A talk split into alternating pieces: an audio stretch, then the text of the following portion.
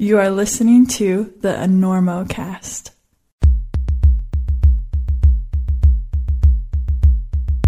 Hey, climbers. That rock that you lovingly caress every weekend is just never going to love you back. Of course, it's never going to suddenly ask you what you're thinking right now either. But devoting even a tenth of that energy into an actual human relationship might be a better bet in terms of love and companionship, no matter what your alpinist friends say. Peter W. Gilroy is here to help. Climber and jewelry maker, Peter can hook you up with just the right gift for that human in your life who just smiles when you get home late from the crag or who is still belaying you even though you're falling lower and lower on your proj. Inspired by the rocks we climb and the mountains we love, Peter's jewelry and accessories might be just the thing to convince your significant other that you're not an obsessive, crazy person in love with inanimate objects. So go to peterwgilroy.com and enter Enormo at checkout for a discount on art you can wear and to help the Enormocast. You know, there's too many ways that ice climbing is miserable. The screaming barfies, somehow being sweaty and freezing at the same time, and the Norwegian death metal your partner is cranking on the dark drive to the trailhead.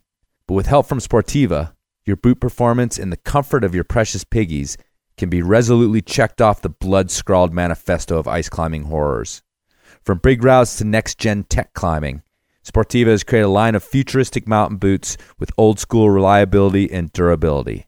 So let's face it, at some point in the day, you're going to moan with pain. But let's make sure it's not because of your feet. Swipe right to Sportiva.com or your nearest high end climbing retailer to slip your hooves into a pair of these majestic boots. And remember, when you support Sportiva, you support the Enormocast. Listen, uh, uh, where you playing in town? You, you playing here? We're doing the uh, Enormo Dome, whatever it is. It's terrific. Oh It's yeah, a big house. Place sold that it out. of town. That's a big nice. place. You sold What's it that, out. 20,000 seats? You really should. Look, you better get up there before you panic. Those pens are loose. You're very good. I have really enjoyed climbing with you. We'll make I don't think so. But we shall continue with style.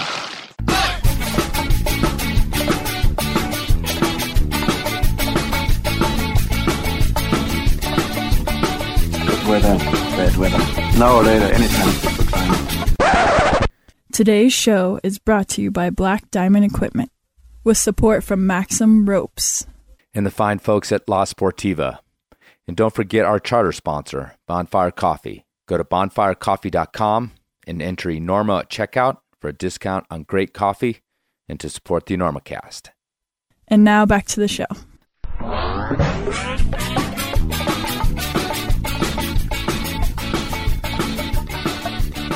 Hello and welcome to the Enormocast. This is your host Chris Kalous. It is about 9:30 here in Colorado, November 16th, and this is episode 140 of the Enormocast, a conversation with boulderer Nalle Hukkataival. And I'll tell you right now, that's pretty goddamn close to how he pronounced it himself. And I know I've got a standard American mouth, you know, thick-jawed, filled to the brim with contradictions about freedom and tyranny, but I do my best to wrap it around some of these alien phonemes. So, how's it going out there, everybody? Just checking in, checking in a little bit. Coming up for breath here in Carbondale after some very rough seas and uh, just, you know, getting into the dark time here in the fall. Not looking forward to it. Don't love the sooner setting of the sun, but I'm going to do my best. Going to do my best to avoid seasonal something disorder. What's that called? See, that's how much I'm avoiding it. I don't even know what it's called. Not going to think about it anymore. All right, let's get to this interview. It's another sort of out of the box interview for the Enormocast. Not not really a different subject because we are talking about climbing again, unlike last episode with Joe Grant, the mountain runner. But uh, but you know we're really getting into bouldering, and the longtime listeners know that that's not my wheelhouse. Although I'd love interviewing folks that want to talk about it. But the really crazy thing on this one is that we spend much of this episode, much of this interview, at least half of it, and then looping around again and again, talking about a single boulder problem, a relatively small boulder problem. And if you guys know about Nalle, then you know what I'm talking about the burden of dreams.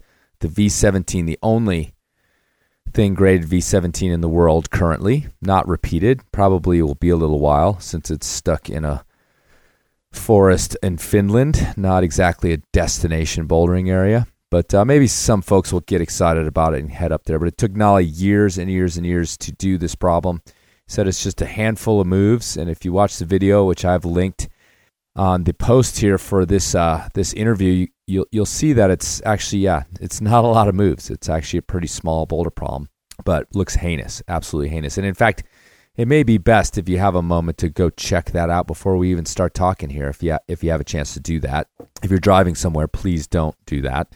Anyway, take my word for it. Short, viciously difficult boulder problem that we spend a lot of time on here because it's currently rated anyway the uh, hardest thing in the world, which makes it probably the hardest little chunk of rock climbing in the world.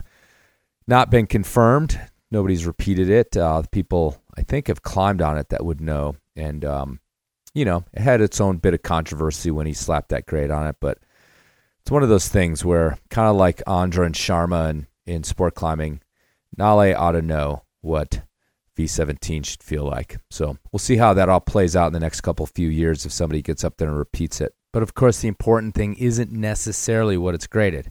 In essence, what really is important is the process that Nalle and the dark tunnel that he went down to get this thing done. You know, he's clearly one of the top bowlers in the world, one of the handful of people that could possibly even do this problem. And it took him so long compared to things that he's done before that uh, he, you know, he had bouts of depression and maybe even a little lick of insanity during the attempts to do this problem over the years. Pretty interesting. Pretty interesting insight into hard bouldering, the hardest of bouldering, really. But that's what we get into, so it's pretty cool. I like these sorts of interviews. I learn a ton from them. I try not to act too stupid in front of the person because I don't even know if Nalle knew the, who the hell I was. He agreed to be on the show. I don't know if he knew what he was getting into. And then after the interview, I couldn't help but thinking just how absurd the whole thing was. This little overhanging piece of rock in a forest somewhere, and this guy puts that much effort into it, almost loses his mind. Years of his life, so much time, so much effort, so much emotion. And for what? I don't know. It's pretty absurd.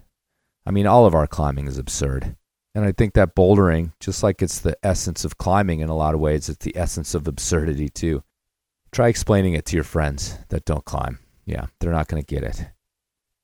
But good on you, Nalle Hukkataival, for keeping the dream alive, pun intended, this absurd dream that we all participate in. Because really, all of our climbing pursuits are pretty absurd, dumb, silly. But I can't help but think that we're wired for this sort of thing. You know, when simple survival is no longer the issue, I think humans are wired for these esoteric pursuits into self discovery.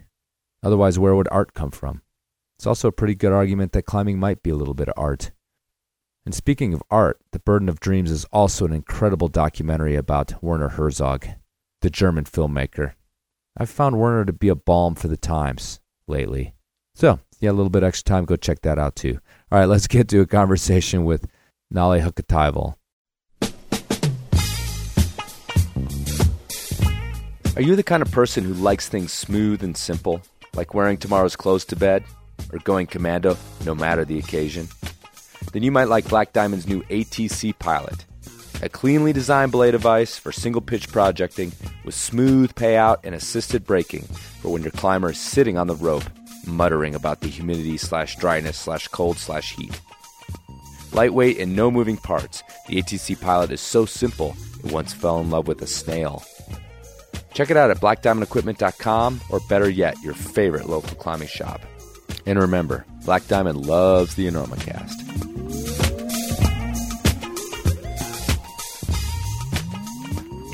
Uh, you just said that you're, uh, you sort of consider yourself an international citizen. How much time do you actually spend in Finland in terms of your roots? Is there climbing there?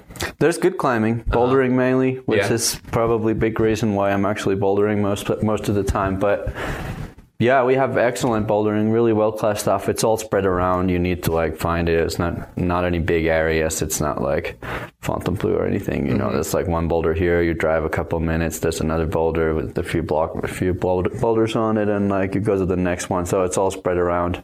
But for sport climbing, we don't have any mountains. Like there's a few sport cliffs that are actually pretty decent for what they are, but very limited. Like are we I talking about like uh, kind of continental shelf granite up there, like like the like all the Scandinavia kind of area? What what kind of rock is that? Mm, It's mainly like pretty glacier polished, really like hard granite, like Yeah, super super kinda what I hard granite. thinking, yeah. A lot of like cracks and little features of just like this impeccable rock face with like a few like scars in it, like cracks, and sometimes you'll get like crimps and bigger features, but like super bullet rock. Um, mm-hmm. Because it's like we used to have the tallest mountain range in the world before the ice ages, and now there's nothing. Like we don't actually have anything that qualifies as a mountain anymore. Like it used to be twice as tall as Mount Everest.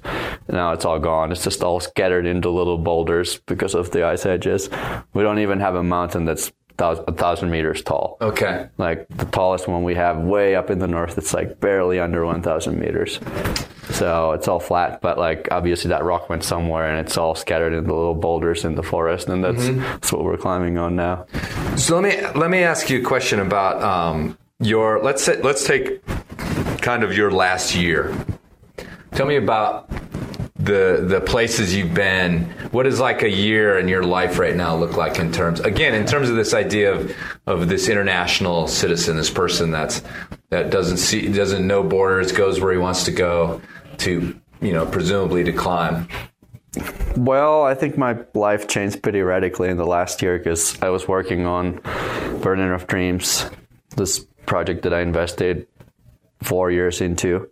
And I was systema- systematically going back to Finland to work this like every season. So, like every spring, I'd be there three months. Every fall, I'd be there three months, just mm-hmm. investing all my time into it. And once the weather got bad, I'd just be out and like traveling around.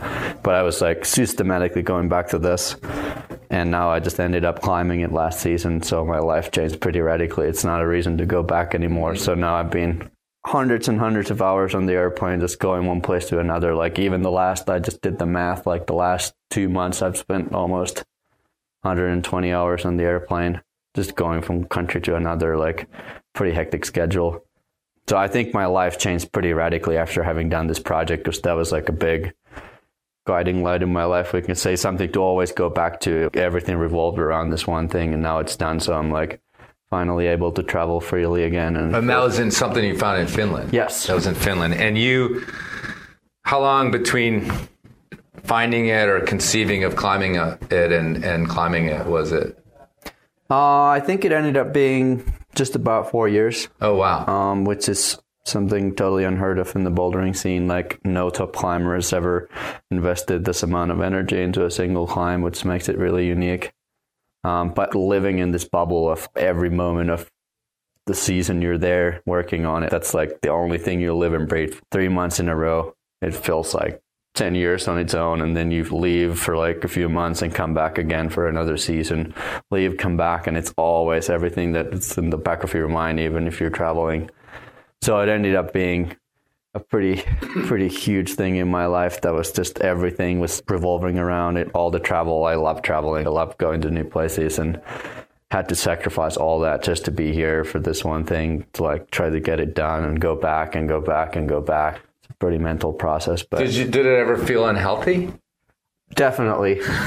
Definitely it felt unhealthy at a lot of points. i mean it ended up actually. ended up and ended up ending in like injuries a lot of times because you're like pushing it too hard. You just don't have it. That season just can't get quite there but you just keep going back and back and back and the weather keeps getting warmer and war- whatever and like just ended up in injury just trying to like bang your head against the wall and like just, just not, not working out and you just don't quite have it yet and like the next season coming back doing the same over and over and like for sure it wasn't necessarily the healthiest thing but at the same time i think it's through battles like this that you really grow as a person and mm-hmm.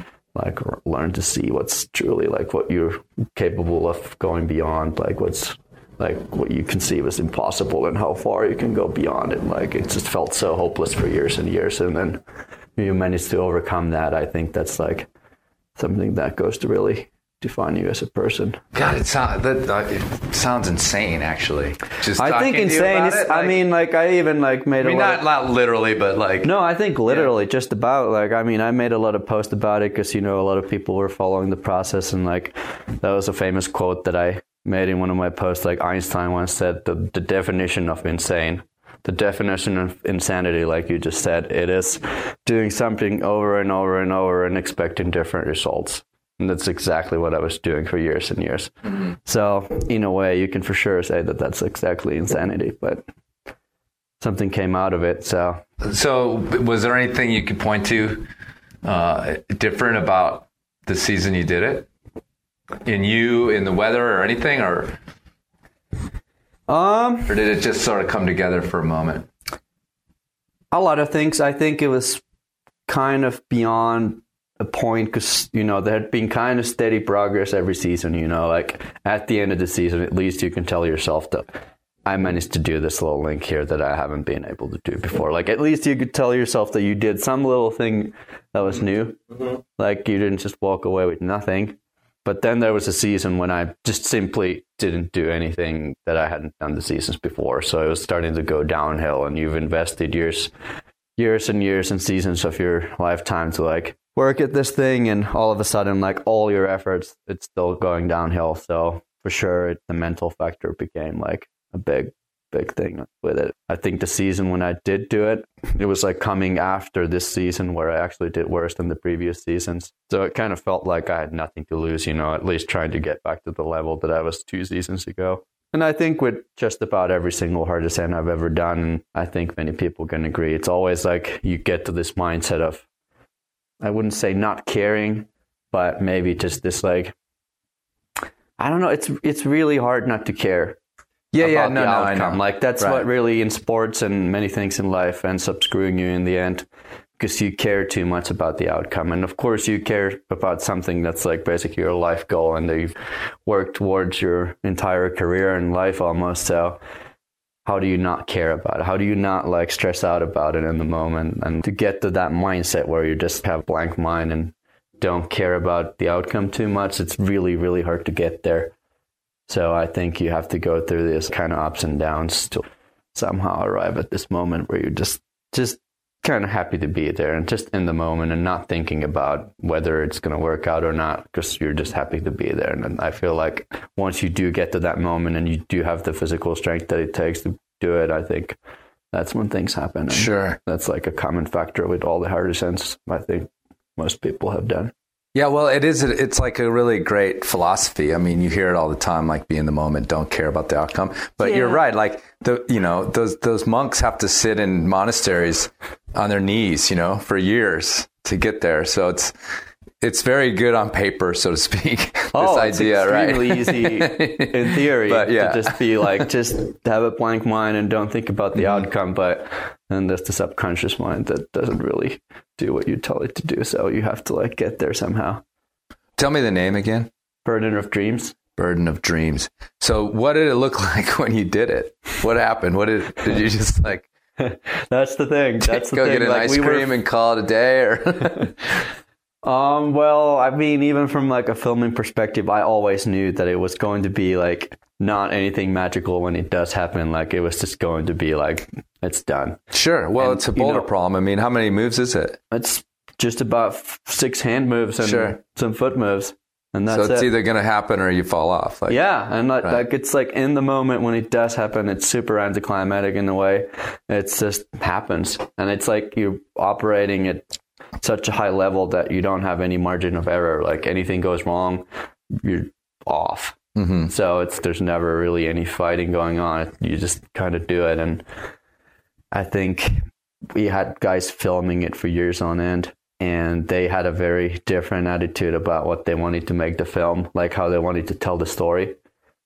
And I wanted to tell the story in a way where like the outcome doesn't really matter. Like it's someone like working at their like big dream for years on end and it doesn't really in the and doesn't really matter if he did do it or not. Either way like i told them like they were going to put the film out at some point anyway maybe i'll never do this who knows but we're still going to make a film it's still going to be an interesting film like maybe it's going to have a sad ending like maybe i'll never do it just waste five years of my life and just never do it but that has a lot of value i think too Sure, no, totally. And I, you know, the the word waste, you could, you know, there's debate on that too.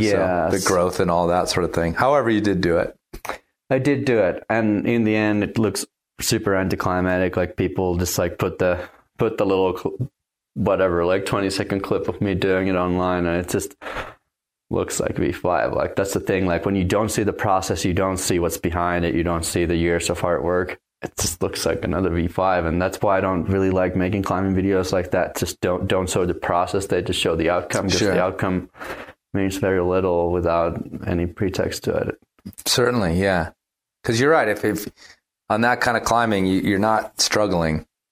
Because you struggle, you no, the struggle Yeah. is like Yeah. the years leading up to it, and like when the moment finally comes, it's just you're not even there. Like it's just total automation. Like you're like barely Mm-hmm. present when it happens. You know, you just kind of wake up on top of the boulder, and that's it.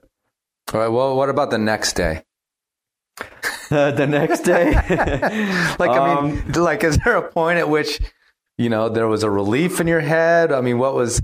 Because I'm just like, I'm, I don't know if I've ever talked. Well, obviously, you just said this. Like, no one's ever done this before. In turn, I mean, the Dawn Wall, in a sense, in bouldering, I said. yeah, I mean, no, certainly. done. yeah, and I, I'm not saying that, uh, comparing you. I'm just saying I'm trying to think of of other things where that was there was so much leading up to it, and, and time in particular. Um, but man, I just that's it's. I'm really interested in this because again, like you know, Paul Robinson talked to me a lot about the what I should be looking for in terms of success in bouldering, and, and one of the reasons maybe I don't like it is that those successes are so small at times. Mm-hmm. And like you said, you you figured out one little extra, you hung on to a hold for a little longer, one extra move a season, you were ecstatic. And that's the kind of thing that I have trouble with, right? Sure, sure. So I'm trying to kind of think about this process that you're going through and and uh and then yeah, what it what happened afterwards. Like because I I, I've mentioned on here before. I mean, red pointing and all these things have this anticlimactic flavor to them. You know, usually. But at And- least in yeah. sport climbing and on longer routes, you're usually present when you're doing it. It's like, oh my god, like I'm doing it. Mm-hmm. Like last clip, like Yeah. getting to the chain, like you're there. You're kind of like celebrating already, like before having done it. You know, you're like, it's happening, Right. like it's happening, like you're enjoying it in the moment. But I think on hard boulders like that, you're barely even present. You know, Mm-hmm. it's just like you just like wake up after the fact, and that's when the reality starts hitting you. But yeah, there's a difference, but I think like as a professional athlete and like this is something that you only would pursue at like a really high level. So I don't see most like V3 climbers like investing years and years and years to doing their first V4, you know. It's something that you like That'd would- be a would- story. I want to. I want to interview that guy if he did. if you're out there, sir, you have to come on the Enormocast too. But anyway, go ahead. yes. but if you were like you would only do this kind of at a later stage in your career, I would hmm. say. Like this is as a pro climber, you know, like you said, like bouldering can be pretty anticlimactic. When you do have the level to do these things, it can get kind of boring. Like I mean, like V13 nowadays, like it's totally flashable. We can flash V13s, 12s all day, and it can totally be done. And it's like you're doing something hard, but how hard can it be if you can just like sit down and just go up a rock? Like, I hmm. mean, sure, that's impressive, but in terms of what really, really is hard, it's not really there. So it's just like an illusion of hard. And I think it can get pretty boring with bouldering because even the hardest things in the world, I think the most time I've ever invested into a single climb before this one was 13 days. And Okay. that's like somehow I feel like a pretty universal time that most top boulderers invest. Like somehow the 13 days seems to be kind of like a magical like mental breaking point, I'd say. It's kind of like 13 days, you know, that sounds not a lot of time. But in the end, with all the rest days when you're climbing on something really hard, you have to take several rest days. Maybe there's bad weather, so that 13 days translates into like, say, like a month and a half mm-hmm. almost. And if you're like a month and a half just singularly focused on one thing, you know, that does feel like a really, really long time. And af- mm-hmm. after that 13 days, it really like starts becoming more and more mental every single time.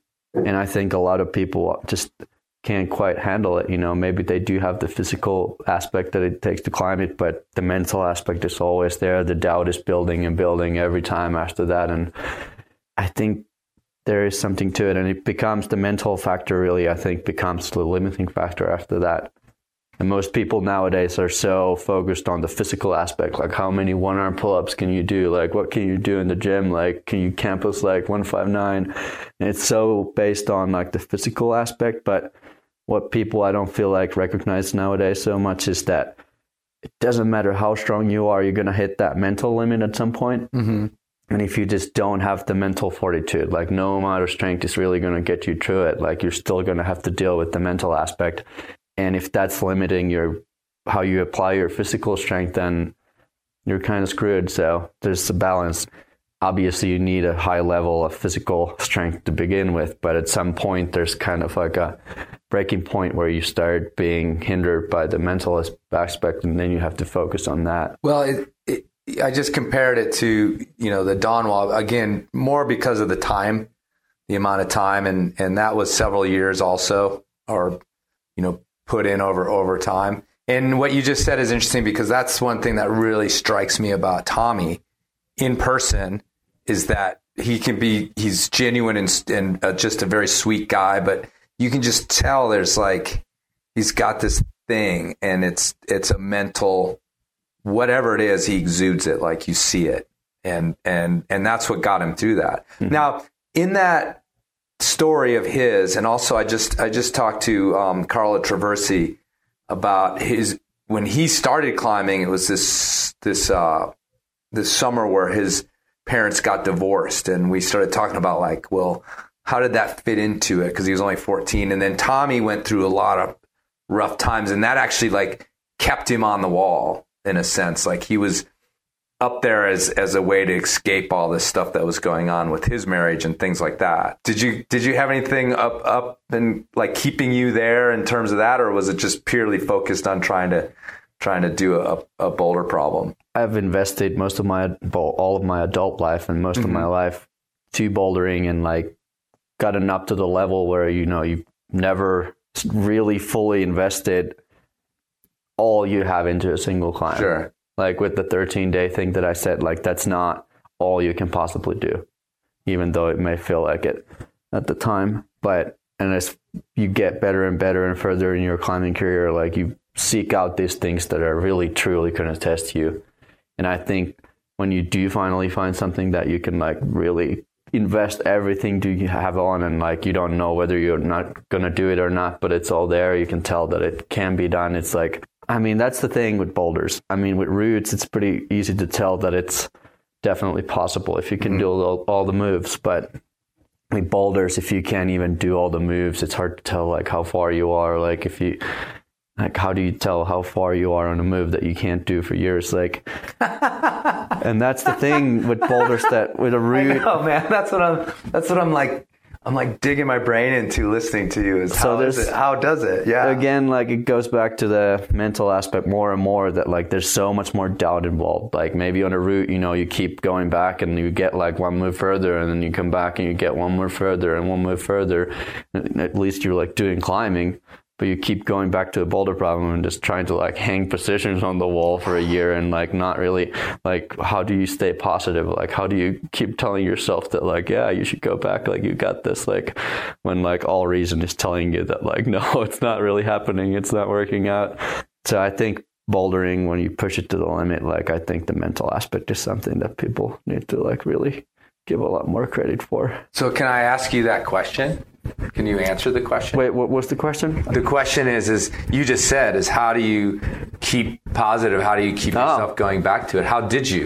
it's something similar like you said with tommy like he mm-hmm. kind of just exudes this like inner drive and i think for me too like it's somehow there like it's just even if you're not enjoying it every day and you're kind of like what am i doing here like why do i keep going back i think there's still something inside you like driving you to go back and i think not everyone necessarily has it i don't know like uh, with some people No, no, like no. like Everyone said- doesn't have it. like No, you said with true. Tommy, it's really obvious. like right. he, he just like has this spark inside, and I think to a degree, like I feel the same about myself. Like, and I think that's what really enables you to just go back Mm-hmm. and back when it's not really looking very positive. So I don't know if I have very like good tips how to do No, it. no, I Like, don't- we don't need a self-help, Really comes like- down to like personality and like what you really seek from your life. I mean, for me, like I've gone really far with the pursuit of bouldering and like how far I can take it and like the lessons you can learn from it. So, you know, this was kind of like something where I could truly, truly like give everything that I have to a boulder problem. And I think even in the video, I don't know if you saw it, but I kind of explained it in a way that like at some point it went so far beyond climbing, it like didn't. I mean, most days I wasn't even doing anything that can really be called climbing. I'd just do maybe like one move or a couple moves, but I'd be on the wall for like a matter of seconds, or second or two. So it's not like I was really like climbing. I was just like doing this thing. And it just became this almost like a ritual and like this like game that I was playing that was like more so to like, I guess like explore your like mental limits at that Mm-hmm. point, really. And it felt pretty far removed from climbing. It was more like this like self exploration tool at the moment, I guess, just to see like what your breaking point is and like how far you can really take it when like every single bit of reason is telling you that you should give up, you know? Right. It's not possible. Well, there's you have your conscious mind and then you have your unconscious mind, and it's just a big war going on. Your unconscious is telling you what it's telling you. You don't really have much control over it, and then with the rational mind, you're trying to tell yourself that like you know I'm doing moves, I'm doing links, I'm doing this, I'm doing that, and trying to like convince yourself that you like have some reason to go back to. You're like improving, but when that's not really true, then it's just you can't like even lie to yourself really at that point. Sure. Yeah, because I, yeah, I heard some study at some point that like a lot of top athletes actually have a a pretty good ability to to lie to themselves.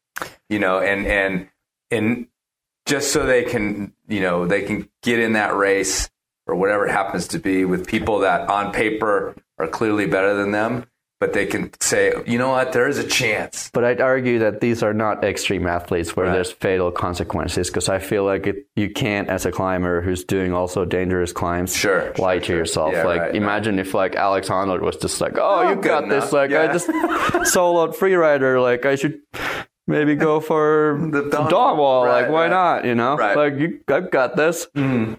So you know, you Well, have I guess it, to be it's honest. more of that, like that idea of what you just said of like telling, you know, if if it's not lying to yourself, it's more of like, you know, I guess a little mental trick in in the sense of like, well, I did get, I did actually hang on to that for a little, while. or I did feel better on that hole today. Yeah, some know? little things Yeah. like something to like To hold at on least to. tell yourself You that there might be something. by the darkness. this is awesome. I, I wish it wasn't. I wish it wasn't so esoteric. The the idea of bouldering is in terms of a mainstream audience, because the the stuff you're talking about right now, we could be talking about so many other things, but like we're talking about climbing this little boulder, and I find it pretty entertaining too that as a pro climber, you know, I have the ability to travel anywhere in the world that I want at any time. could be climbing on Mount You're in your Everest, or it could be in Radicon on Big Walls, or it could be in the Grampians, Mm-hmm. climbing on Taipan Wall, wherever. Any cliff you can mention in the world, but I choose to be climbing under this little four meter rock in a dark forest. That's really what I choose to do. And some days it's really hard to understand why, but some reason that I can't explain. I didn't I didn't know we were going to walk into this. This is awesome. But uh, because yeah, I, I don't know why, but I, I just feel like we're in this right now, and I don't know when this will come out, but the the just to timestamp this, which I don't usually like to do, but yeah, Alex Honnold just just sold the Freerider what last weekend, so a little less than a week ago. So everybody's freaking out about that, and yet I find this story here that's again, if it wasn't so esoteric, it would be just as compelling because it has a lot of the same aspects. The death thing, not so much, but um, because I don't be hard to probably die off the boulder, but but all these other mental things, it's just it's really insane. And and I um yeah, I'm I'm always just trying to grasp this this thing that burns inside of you, boulderer guys, especially people like you. Now, if you if you were you were just talking about how like you know five or B thirteen or or these grades that are are definitely high, but not that big a deal for you. Now this progression, and we definitely have a high point in your career, and maybe in like you said in in terms of dedication and bouldering in general. What happens now? Like, and again, I guess I, I asked you a question earlier, kind of like, well, what about the next day? And and what I was really getting at is that yeah, what about the aftermath? What about so the in the moment the the boulder problem went down, flawlessly because it had to. And you just said, "Well, my life changed a great." That's how we started this conversation. My life changed huge because I did this thing, and it, and all of a sudden, I'm allowed to go do other things. So, yeah, well, I mean, you, could you imagine doing something like this again, or are we? What's going to happen? I mean, is that weird and worrisome, or? Uh, I mean, right now, definitely pretty cashed out on that. Um, it's been really good to just be able to travel. Like I said, I had to sacrifice so much for this. Normally, I travel a lot, and the last four years investing into this, like I've had to cut down on that pretty radically. So just right now, it's been really good for me to be able to travel around and just like climb on a lot of established boulders, go to some new areas I've never been to. Which is pretty rare for me that I get to go somewhere with hard established boulders just to go and have fun on. So for a moment being, I think everything in life goes in this kind of waves and ups and ups and downs. Like you can't just go one direction on a short straight line. It's always like this little waves of up and down.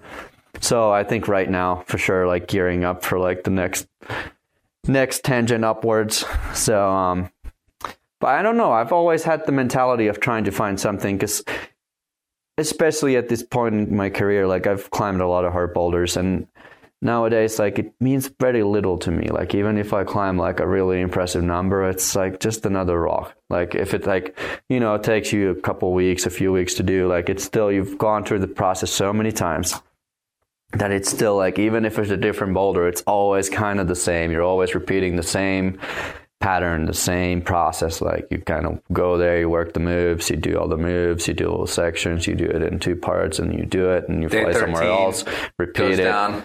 Yeah, exactly. Pretty 13. much. I mean, it's always like a repeating formula, and it's it, you know it's fun. But once you've done it so many times over and over, you kind of want something different. And like this was definitely very much breaking that mold. Like every tactic that I've used before did not work on it, so I had to like completely change my mental attitude and like how I approach it over the seasons. And I think that's a big part that I'm not so interested in just repeating every single hard climb there is in the world nowadays. I really want to like truly pursue something that I think yeah, I think I want to go after something that I don't know if I can do.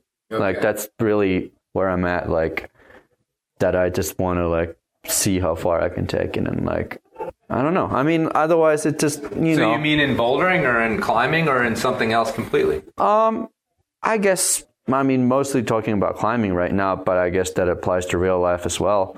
Anything in life. I mean, not really pursuing certain things in life at the moment as much as I am climbing for sure. Because there's kind of like just this logistical problem of of the of the luck of finding this thing that that was you know was at the level that it needed to be to force you to do this. Mm-hmm. And it becomes you know it's like an it's you know it's like the rarest of rare things. And so you could you could be you could spend the rest of your life and never see one again never find one again. There's know? there's a few of those around. I mean, I have I mean I've traveled yeah. around the world nonstop for the last 13 years and mm-hmm. There's, there's a few in my mind that I've crossed Okay. paths with so they're there They're you there. know but the thing is we only get so many years in a lifetime and if something like this takes you 4 years to do of just total pure dedication and sacrificing so many things in your life then you're not going to get too many of these especially something even on a higher level Right. so you know the clock's ticking. Like if that's four years of your life, like you know, and you're not going to climb something like this when you're like 60 again. So there's there's only so much time, and that's the thing with a lot of the things we do. You have to always choose whether to go here and here, and whether to invest in this or this, and it's always a compromise. And you just have to kind of find where your motivation lies. And also, I'm getting increasingly more into alpine climbing, especially like multi-pitch alpine climbing. That's always been more intriguing to me than sport climbing per se. Um, so it, it's it's really hard to decide where your motivation lies sometimes, but usually for me it ends up going back towards bouldering every time. Okay. Yeah. So how was the what was the sort of the um, reaction to this? Outside, or, or let- let's just keep it within your community, your friends, your cohort. uh, who watched you uh, do this, watched you go through this? I mean, a lot of my f- close friends, they saw me, you know, day in, day out. For sure, they tell me afterwards that I was kind of like depressed and obviously, you know, not a very happy person, just mentally and physically torturing myself months after months for years. It was a hard time for me. And like, even just watching the movie that we made, relive that whole process, it's, it's a pretty, tough process to relive those moments because I, you know, do remember going through so many depressing moments and so much doubt in every moment. It's just like fighting your fighting your urge to just give up on it and like go to the Bahamas and have a couple pina coladas on the beach rather than like hiding under some little rock in the forest trying sure. to do a move or two. For sure, it wasn't like the happiest time of my life, but it was always still in the moment something I wanted to keep going because I think the most memorable things in life that we do, they're usually not necessarily the happiest things that we do in the moment, at least. Right, right. Radical. All right. Well, let's let's move on a little bit and get away from this thing.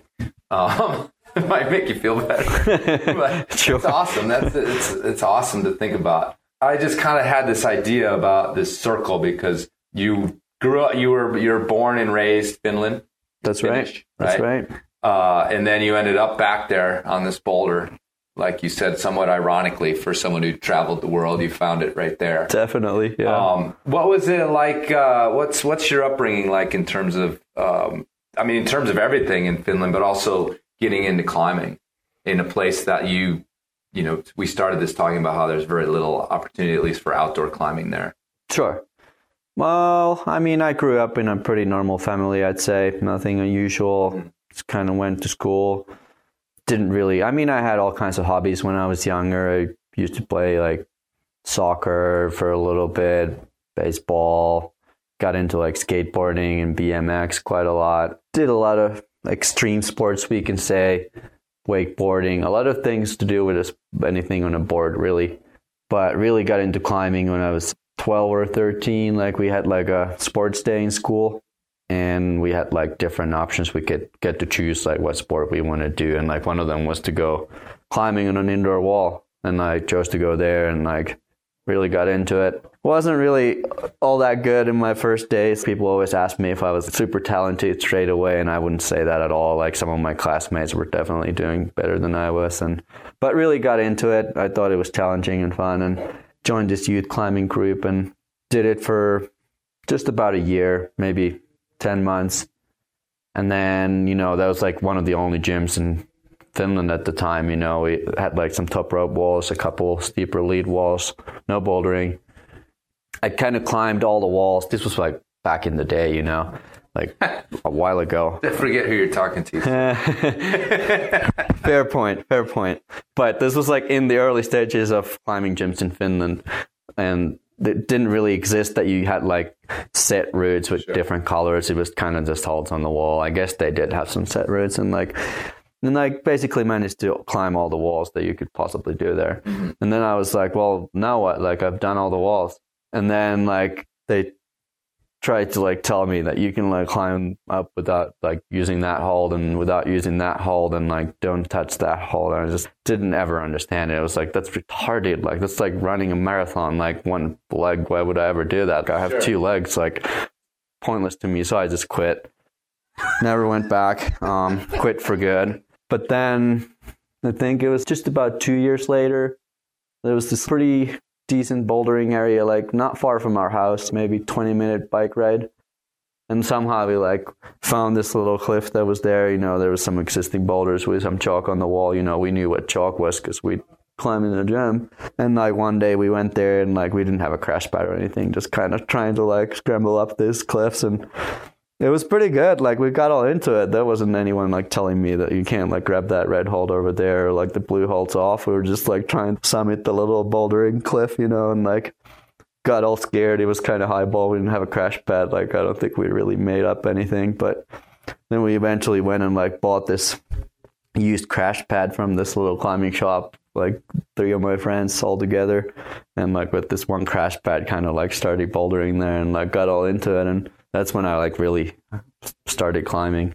And it made sense to you. It may, I mean, of course, like why would it not make sense? Like trying to go up, like there's no rules, like just mm-hmm. do what you have to do. And then, you know, indoor climbing started to make sense to me too because it was like a training tool for something because I never knew about rock climbing. Like I'd only climbed in the gym. Mm-hmm. So I didn't know that there was anything else really. The gym climbing started to make sense to me as a training tool because like it's long winters in Finland, there's snow everywhere, you can't climb outside. So, Sure. you know, you go in the gym and you train and get really strong and then in the spring you can climb some harder rocks again. So it did total make total sense to me at that point When did you first start traveling? outside of Finland, I'd say like 17. But I mean, I still didn't have my driver's license. So once I like turned 18, got my driver's license, I was pretty much out of there for good. Yeah. And how was the family with uh, this pursuit of climbing? Were they interested in it, or did they were they okay with you obsessed with it? Mm, I don't know if they really got it in the first place. I don't think they ever had anything against it. Just thought it was just something I was into for the moment, and they probably thought it was going to pass at some point. But later on, you know, I just kept going and going, and I don't know, turned into a profession at some point, and I guess somewhere along, the line, like they started realizing that, yeah, like maybe this does make some sense. Like, How did it turn into a profession? um, through competitions more so. Okay. Um, I won this pretty famous. So you really embraced uh, indoor climbing then? um, yeah, I did. Finally, like I did get after, after Totally, yeah. No, I did get fully into it because it wasn't the only thing that there was. Like in the first place, it made no sense to me because that was like the pursuit on its own. Right. And I'm like, well, there's easier ways to go up. Like, why would I not do that? But then, like, you know, just having that as a training tool more so, that made sense. But yeah, like the first time I won this competition called Arco Rock Masters, like that's when I got my first sponsor, La Sportiva. It's like a local company, Italian. And um, yeah, that's where it all started. and it seemed like an option, like it could could all come together to keep you on the road. Yeah, definitely. I mean, I was living out of my van. I had this old beat up van and just traveling around Europe more so at that point. So it wasn't very expensive for me. Like, I, it's not like I needed that much money in the moment anyway, just cheap living out of my van. So yeah, yeah, it all worked out. So yeah, I always ask this question of boulders, but I got to do it again. So why bouldering? What is it about that pursuit? And I guess this is always a research project for me because I've I've just the big thing is I've I I do it and it's fun, but I've never like felt that spark, and so I'm always interested to think to talk to people for whom it it's become this you know overriding obsession or the spark is always there, or hmm. however you want to look at it. So of all the pursuits and I'm sh- you know I'm sure you do them all, and you're gonna gonna branch out into them. But this is the one obviously you've been dedicated to for you know a good decade at least. So why bouldering?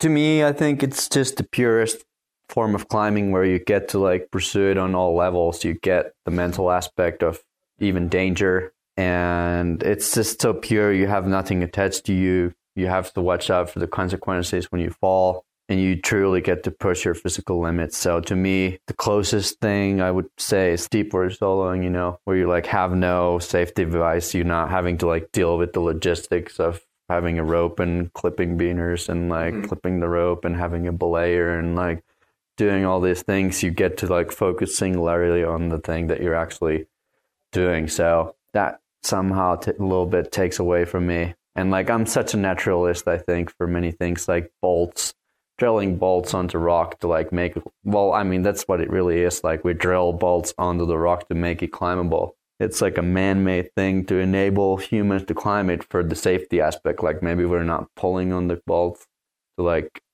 get physical aid from them but it's still human made path to be climbed unless someone like alex comes and solos it at which point it's like a natural route almost. But to me like that's always been a factor that takes away from it a little bit. Trad climbing i'm really into. But trad climbing is i mean obviously more natural than sport climbing because you're not drilling metal bits into the rock but it's so slow usually. It's very again like logistics and you're dealing with so many more things and like it really takes away from the climbing alone. So i feel like with i do a lot of high ball bouldering and the consequences are there. You can get seriously hurt you can die for sure in on the many boulders that we do.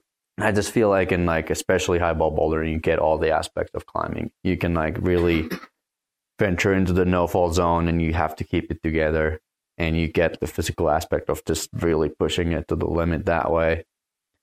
And you can like take it really far like we just talked earlier with the mm-hmm. really delve into like your mental limits. And i just feel like that's like the full package for me. And until we develop some kind of technology that you have like a drone in your back and you can just start soloing up El Cap and like the drone will catch you when you fall like i think until that point like bouldering will always remain my favorite And that doesn't like the the whatever mental aspect or the danger aspect of, of like big tall route soloing isn't really ever interested you.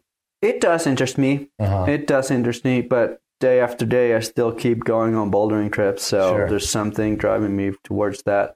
But I don't know. I've done some pretty hard multi pitch routes, and I really did like it. Like some of the routes, they're kind of bolted in a way that you like climb to a point, and then a human just makes it call that like this is where the pitch ends. Right. And then there's two bolts, and you just like on a hanging belay, middle of nowhere. There's not really a reason to stop there. So like that really takes away from it too for me. Sometimes it's like you're not climbing on like natural rock features. You're just mm-hmm. climbing from one point to another and then someone decided to drill a couple metal bits there and that's the end of pitch one. So like that's always been like pretty hard for me to deal with. Um, but definitely there's a lot of good natural routes where you go like basically like a little belay ledge to belay ledge and it's obviously the ending of the pitch. So Where does where does that come from? I mean, what what do you like? How did you end up this person versus someone you know who doesn't really see the see the bolts as a problem? You're Well, a I think- naturalist. Is that something in your upbringing? I think more coming, yeah, could be, but I think more coming from the background of how I quit indoor climbing in the first place because Okay. it made no sense to me. And like the whole like man-made aspect, you know, like if everything's man-made, like it's obviously made to be possible to climb. Ah, So I think you always take away the aspect that it could be impossible because Mhm. it's been like man-made to like be possible. So that's my problem with a lot of sport climbing because there is a lot of chipping that goes on around the world and there's a lot of manufacturing of holds and manipulating holds that no route usually is impossible. If it doesn't go, like maybe this hole gets a little bigger and maybe there's a little bit of Sika here and then all of a sudden it's possible. Or some mm-hmm. places in the world they actually drill just plain like plastic holes under the wall if there's a hole missing. So every route is possible. But in bouldering, that chipping doesn't really exist on a level like that. So you don't know if it's possible or not. And there's always that aspect of is it possible or not truly Mhm. like it's not like is it possible for me but it's like is it possible in general and i think that's that's an aspect that really intrigues me how old are you? 30 You're 30. Is there was there any uh coming up in bouldering and and watching what's going on? Is was there anyone out there that that struck you as sort of the uh not a mentor because maybe you never even met them, but someone that you looked up to in terms of their ethos with with bouldering? Um and and maybe kind of put you on a path in terms of wanting to be like that person or people. Maybe for that's what we sure i mean when i started climbing and in my first years in finland you know it's pretty far removed and internet didn't really exist in that time so and you didn't really get many climbing magazines in Finland, and if you did, they were like super outdated. So I didn't really grow up like knowing So about. like, so we were you're all just- wearing lycra, is what you're saying, and like yeah, I mean, we didn't know about lycra either. Like we were just like going way back, yeah. Yeah, like go. I mean, no, that did exist, but we just didn't know about it because we didn't have any like Right. connection to the climbing world. Really, No, I was just thinking like you got some magazine from 1984. Right, right. Wow. yes, this is what people wear. no, but it was just you know me and a couple of friends like going to a little bouldering mm-hmm. cliffs, mm-hmm. like just doing our thing. Like we weren't really concerned about what anyone else in the world was doing, but. You know, like some years in, like you know, you start hearing about you know Fred Nicole and Klem Loskot, like some of the best boulders at the time, and for sure, like those two have always been like Klem Loskot to me is the inventor of That was like, a bit of a leading question, actually Right. I was wondering if you're going to bring up him. Yeah, Yeah. for sure. Like, I mean, I've known to have like a pretty dynamic climbing style, and I think Klem Loskot to me is like the inventor of like dynamic climbing style, basically. And I've for sure always looked up to him, and kind of in a very opposite climbing style, Fred Nicole, who's opened some of the hardest boulders in the mm-hmm. world and developed so many bouldering areas. Just from the traveling aspect, like how many places in the world he's gone to and like Sure. open all these areas.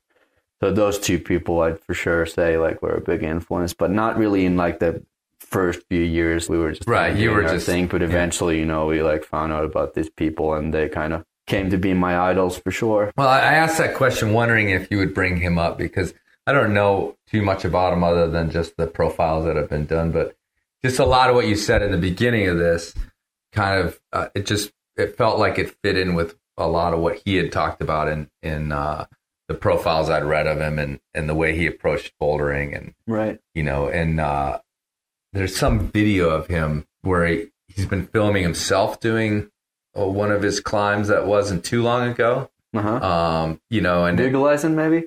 yeah, and it's just like a like the video shows him like going and setting up the camera and like, and then he finally does it, and he's just like, and then he walks up and shuts the camera off. Do you know what I'm talking I about? I know exactly. Yeah. I think that's one of the best bits of climbing video I've ever seen. In my life. Yeah, and that's what I thought. There was like such this message in in the way that that worked at the end, where he just did it and then he shuts the camera off, and it's I don't know. I just remember being really struck like that, and when you were talking about the way you were out there climbing in the forest, because I was also in the forest on mm-hmm. some.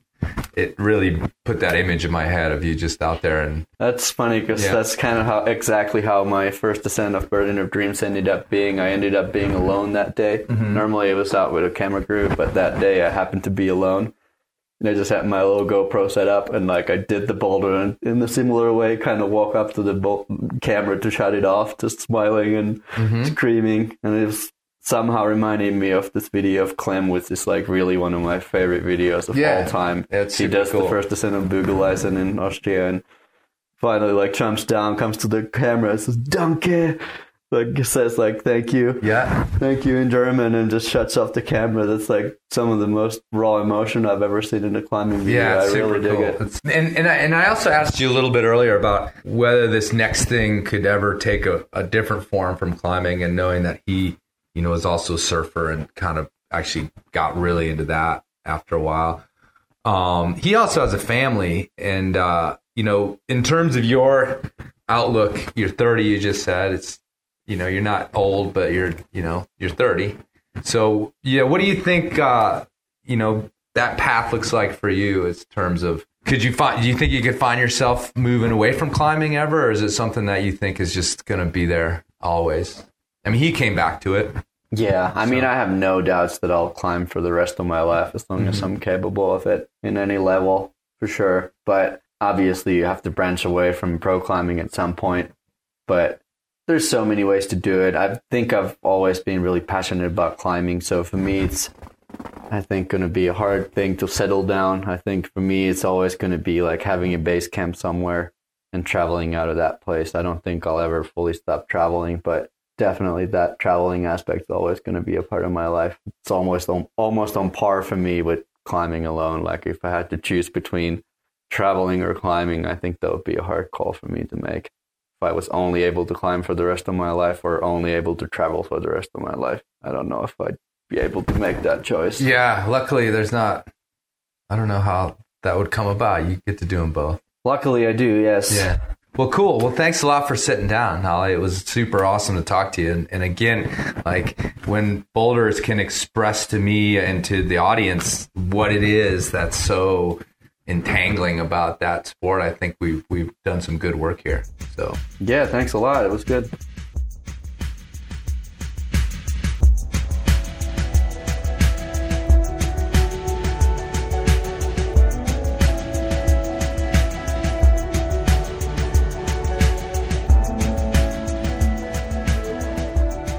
All right, folks, thanks for listening, and thanks to Nalle for sitting down. He seemed a little shell shocked still, didn't he? He's a little bit uh, removed from the normal world. Okay, I haven't told you this in a while, but if you love the Enormocast, you want to support it, head over to enormocast.com, click on the Help Out tab, do what you can to keep the word spreading.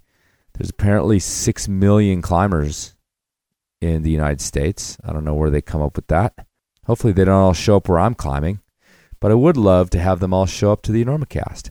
So, yeah, keep spreading the word because we're not nearly at 6 million. Not even close. Mm-mm. Anyhow, also you can donate to the podcast over there at enormocast.com too if you feel like supporting the show monetarily. Helps keep my stoke to stay up late and edit these things going. So consider it. All right, folks, head out there, have some fun, keep your seasonal affective disorder. That's it. Your seasonal affective disorder, affective disorder at bay by going climbing, even if it's indoors. Yeah, even if it's indoors. And I think indoor climbing with all those people talking, all those people to look at, music going, everything else, that's probably the most important place. You better check your knot.